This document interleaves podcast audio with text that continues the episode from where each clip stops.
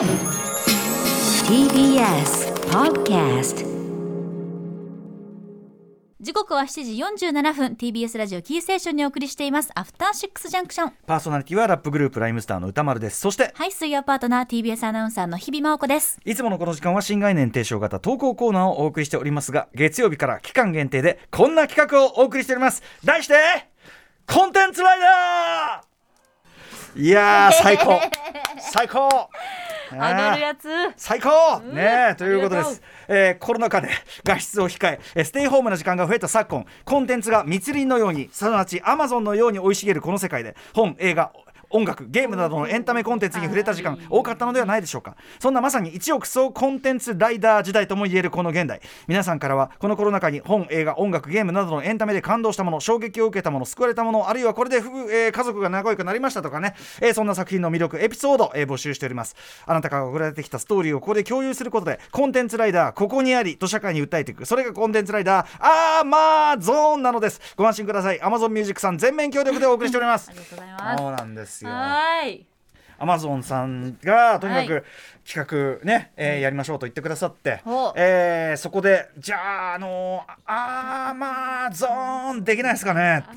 言ったら通ったってここがまず素晴らしい。三大。1974年仮面ライダーアマゾン、はい。ね、えーのオープニング。あの後で日比さんにもオープニングの映像見ていただきましたよ小さい頃。あそうです。え、はい。アマゾンですか？全然年違うじゃないですか。そうなんですよ。だでもうちの夫とかやっぱりあの父のそはい。の男子組が好きなので、うん男子のあライダー好きで。はい、もうこれはもうもちろんもちろん。上半身裸のあれがね アマゾンってやるわけです。ちっちゃい頃見た時ちょっとね、うん。あの怪奇風味がねアマゾンありますからね。そうそうそうでも覚えてこの歌とか歌ってましたもん。仮面ライダーアマゾンはね初期はね仮面ライダードラゴンって企画、要するにあのあのブルース・リーとかでカンフー映画ブームだったんで仮面ライダードラゴンって企画だったんですけど、ええ。まあいろいろ展示して、えーちょっとオカルト風味があるアマゾンになったというね、うあん、ーライダーといえば、まあ、虫がねバッタがモチーフになってますけどもうんうんうんうんアマゾンがしたトカゲという。そうですよ、うん。フィギュアがね、普いいいなんかなんていうんですかトゲトゲしてトゲトゲしてあったんですねフィギュアまでね。うちに全ライダー揃ってたんで、あのギギの腕が腕輪ガガの腕輪っていうのがねはい月収に出てくるんですよ、はいはい。その両方のギギの腕輪とガガの腕輪を揃えると無敵になるんですけど、うんうんうん。ずっと俺その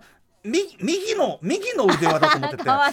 だからそのそれに対する反対語は左の 左の腕輪でなんだガガって。って。弱そうなんか左の腕は、ギギだったんですね。ギギの腕輪だったね。はい、とっととやってください、はい、ということで。ね。はい、ということでこのコーナー非常に太っ腹なコンテンツとなっておりまして、はい。あのコーナーとなっておりましてアマゾンねさんの提供にかかる、えーなんですがこういう本当に自由度が高い内容となっております、えーウィンガーディアムレピん？えウィンガーディアムレピオーサーさん。からいただいた、えーコメンテンツライダー歌丸さん、日比さん、こんばんは。こんばんは。私がコロナ禍にライドオンしていたコンテンツはエミー賞をはじめさまざまなアワードを受賞しイギリスの女王エリザベス2世の半生をベースに描いたドラマ「ザ・クラウン」です、えー私はコロナ前に長年の憧れであったイギリス・ロンドンへの卒業旅行を計画していました。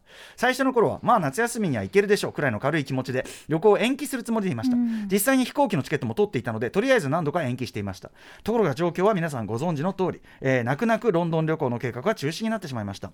学生生活最後の思い出となるはずの卒業旅行にも行けなかったしが会社に入ってからリモートワークばかりで国内旅行ですらままならずロンドンははるか遠くの世界のことのように感じていました。そんなある日一緒にロンドン旅行に行くはずだった友人にドラマ「ザ・クラウン」を勧められ見始めたところとってもとってもハマってしまいました。俳優さんたちの演技が素晴らしいのはもちろんのこと今まで自分が知らなかったエリザベス女王を中心としたイギリスの歴史などなどドラマを見てさらに調べたくなるようなことばかりで毎日が楽しくなりました。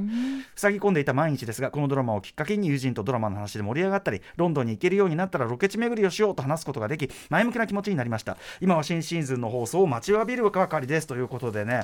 そうなんです。ザ・クラウンね、えーこれネットフリックスドラマですからね。そうですね。はいえーでですね、まあ、あのオリビア・コールマンが出てたりとかねクレア・フォイが出てたり結構要するに今をときめくというのかな、えー感じの皆さんが出てらっしゃってこの番組の関連でいうとあのあれですねプロミシング・ヤング・ウーマンの、えー脚本監督で、えー一気にもうねわーっとこうなりましたけど、エメラルド・フェネルさん、エメラルド・フェネルさんがあのカミラさん役で出てきますからね、うん。はい、非常に面白い名作ドラマでございます。これネットフリックスで見ることができる作品でございます。まあこんな感じでですね、皆さんあの垣根はございませんので、はい。皆さんを力づけたコンテンツの数々このコンテンツライダー Amazon に送っていただきたいと思います。ははいそしてですね、い。